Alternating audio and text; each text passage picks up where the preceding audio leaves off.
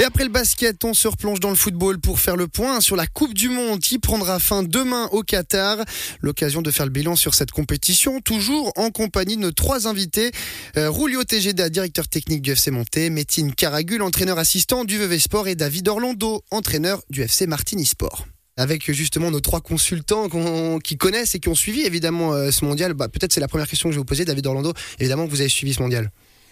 Oui, j'ai suivi ce mondial, malgré toutes les polémiques euh, qu'on a parlé autour. Euh, j'aime le foot, je suis un footeux, donc voilà. Euh, j'ai regardé ces matchs, en tout cas les matchs qui m'intéressaient et les équipes qui m'intéressaient. Donc je suis content qu'on en parle ce soir. Hein. tout le monde a regardé, hein. tout le monde a suivi le, Qatar, c'est unanime.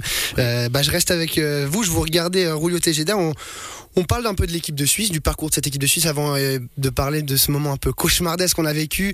Euh, il y a eu un beau parcours hein, de l'équipe de Suisse qui sort de, ses poules avec un groupe assez relevé quand même, le Brésil, le Cameroun, la Serbie. Euh, elle a répondu présente à ce niveau-là, l'équipe de Suisse, à savoir passer cette phase de groupe. Ah oui, puis je pense que c'était pas pas facile quand même. Le Cameroun et puis la, Serbie plus le Brésil, c'était quand même trois adversaires assez costauds. Et puis ils ont été sur le sur les deux matchs où ils devaient à tout prix faire des points, le Cameroun et la Serbie présents, et ils ont ils l'ont démontré.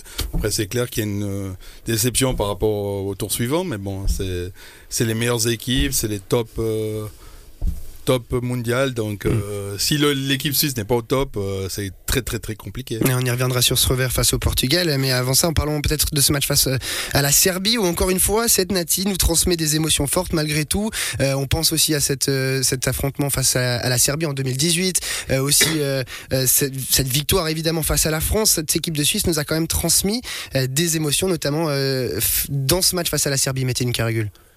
Oui, c'était un match euh, très intéressant à voir. Euh, des deux côtés, des équipes, euh, ils se connaissent et puis on va peut-être pas rentrer dans le milieu politique, mais forcément on en parle. voilà, c'était intense comme match des deux côtés, mais la victoire était bien méritée. Il y, avait de la volonté des, des joueurs pour aller au bout de c'est la deuxième de finale. Et puis arrive cette fameuse claque, David Orlando face au Portugal, huitième de finale, défaite 6-1. On a parlé de score de tennis, on a été beaucoup moqué. C'est aussi ça qui ressort, cette frustration de, de, de, cette impression d'avoir été moqué sur la scène mondiale, de perdre autant. Euh, comment vous avez vécu ce match euh, en tant que supporter helvète? Bon, bah, ça nous a permis d'aller vite au lit, hein, c'était l'avantage. Hein. ça veut dire qu'à 10h15, on était à la maison. Bon, bah, c'est une grosse déception, quoi. C'est clair que quand tu prends 6-1 dans un match, euh, en plus en huitième de finale, euh, quand le Portugal, on, on connaît la rivalité avec, ce pays comme d'autres euh, chez nous en Suisse. Donc voilà, tu as juste envie de rentrer à la maison. Bah, par rapport au parcours, moi je serais un petit peu plus sévère. Bah, j'ai trouvé que c'était très moyen, quoi. parce que oui, la Serbie ça a été un beau match. Après, bah, contre le Brésil, ils ont fait que de défendre. Puis contre le Cameroun, c'était moyen aussi. Donc pour moi, c'est une, Coupe du Monde à moitié raté. Quoi. Et on pense aussi à cette, euh, cette, cette position, cette posture qu'avait l'équipe de Suisse avant ce huitième de finale où on a, on va pas dire qu'on s'est vu un peu trop, mais il y avait une certaine confiance qui se dégageait de cette équipe. Est-ce que ça a peut-être été à ce, à ce niveau-là? La Suisse est peut-être plus forte quand elle reste un petit peu à sa place historique Bon, il y a deux choses maintenant. Bah, il faut quand même être conscient que l'équipe de Suisse, c'est quand même une, équipe qui fait partie des bonnes équipes. Euh, voilà. Maintenant, faut pas se voir plus beau qu'on est. Et puis, comme on dit souvent, euh, de retrouver cette équipe suisse chaque fois en huitième de finale, faire une fois un quart, c'est quand même extraordinaire, je dis, par rapport au potentiel. Donc, c'est vrai que j'étais étonné un petit peu des propos d'avant-match où on soyait presque qu'on allait être champion du monde. Quoi. Mhm. Donc ça, c'est un petit peu étonnant. Et puis ça n'a pas duré longtemps, quoi. on nous a remis vite à notre place. Effectivement, avec le score 6-1, cette défaite euh, difficile à encaisser pour l'équipe de Suisse. Alors même si elle a été difficile et que le score est, sévère, hein, la logique a, malgré tout été respectée dans ce huitième de finale cauchemardesque. Mais ça n'a pas forcément été le cas tout le temps hein. dans ce mondial. On pense aussi à la victoire de l'Arabie Saoudite face à l'Argentine en phase de groupe. On pense aussi euh, au Japon face à l'Allemagne ou encore le parcours incroyable du Maroc jusqu'en demi-finale. Comment on analyse ces résultats, euh, Tejeda, quand on voit ces, ces surprises finalement autant euh, des, grosses équipes que des petites équipes qui, créent la surprise bah, je pense surtout c'est qu'aujourd'hui il n'y a plus de petites équipes et puis euh, les équipes sont préparées, ils ont des entraîneurs européens dans tous les dans tous les continents et puis euh, les joueurs aussi ont progressé. Je veux dire aujourd'hui on a vu l'Arabie Saoudite jouer, c'était quand même assez incroyable contre l'Argentine et puis bah voilà, si on n'est pas à 100%, même contre des petites équipes, ça devient compliqué et on est en difficulté. Et le dénouement de ce mondial est donc prévu pour demain, 16h, euh, finale France-Argentine, euh, un remake de, de 2018, on s'en souvient avec cette victoire de l'équipe de France et ce magnifique but de Benjamin Pavard notamment qui avait fait le tour du monde. Euh, une finale logique en soi, hein, finalement entre deux nations qui, de par ce qu'elles ont démontré sur le terrain, méritent objectivement de se retrouver à ce stade. Deux nations qui ont également remporté à deux reprises le titre, pour l'Argentine 78-86, pour la France évidemment 98-2018. Métine Caragul, si on doit donner un favori, avec ce qu'on sait du contexte actuel, est-ce que la France, de par, de par cette victoire en 2018, euh, est favorite?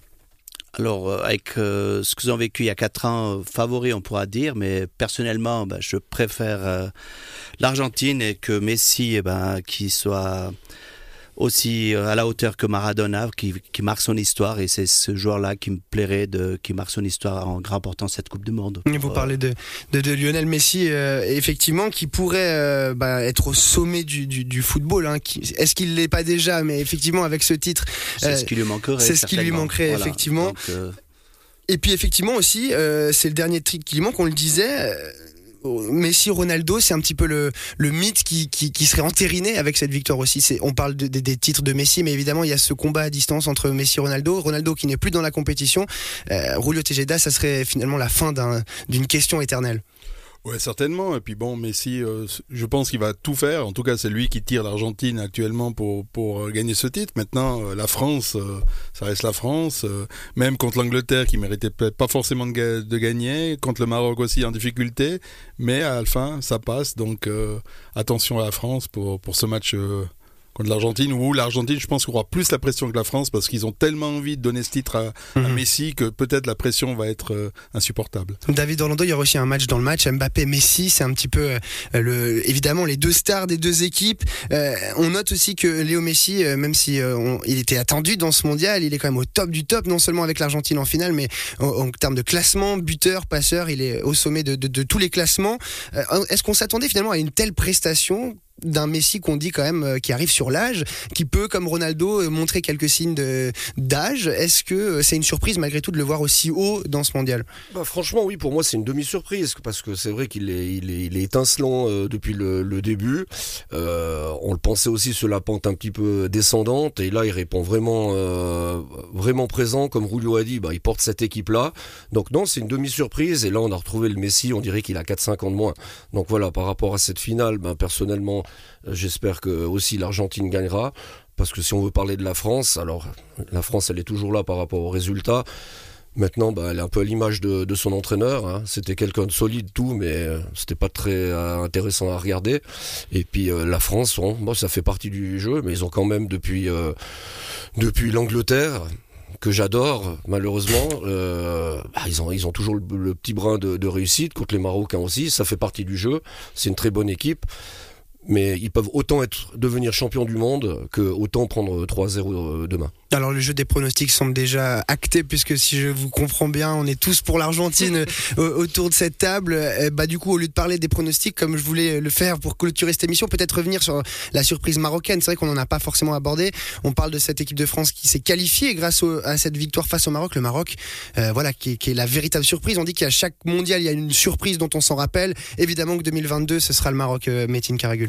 Oui, tout à fait. Surtout. Euh contre la France, le deuxième mi-temps était au-dessus d'une moyenne de, ces matchs qu'on a vus dans la Coupe du Monde. C'était vraiment très intéressant à voir, un jeu fluide, rapide, technique des joueurs. Euh, voilà, la France a fait son son job à défendre, à essayer de contre-attaquer et voilà, ça leur a réussi. Et au-delà de, ce, beau parcours marocain, il représentait évidemment tout un continent aussi. C'était la première fois qu'une équipe euh, africaine arrivait à ce stade-là d'une Coupe du Monde, soit les demi-finales. Rouleau Tejeda, c'est aussi ce qui restera, c'est d'avoir marqué l'histoire finalement euh, d'un continent entier du football.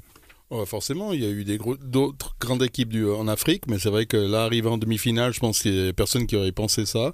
Et surtout avec une équipe euh, passablement jeune, euh, où il y a des joueurs qu'on a, on a découvert des joueurs qui jouent en France dans des, des clubs. Hein. J'entendais dire qu'il y a des joueurs qui ont joué à Angers, ils ont gagné plus à la Coupe du Monde qu'avec Angers, donc euh, c'est quand même assez incroyable. Et un joueur comme Unani, là, que personne connaît, je pense, à part des spécialistes du championnat de France, il, nous a vraiment démontrer des choses incroyables. Quoi. Et on s'en souviendra effectivement de cette équipe marocaine et de ce mondial au Qatar. Eh bien, les dés sont jetés. On vous rappelle évidemment cette finale. Est-ce qu'il y a besoin de le rappeler Cette finale à 16h demain entre la France et l'Argentine qui mettra donc un terme à cette aventure au Qatar? Messieurs, eh ben, on termine là-dessus. Merci à tous les trois d'avoir été euh, autour de cette table. C'était un réel plaisir.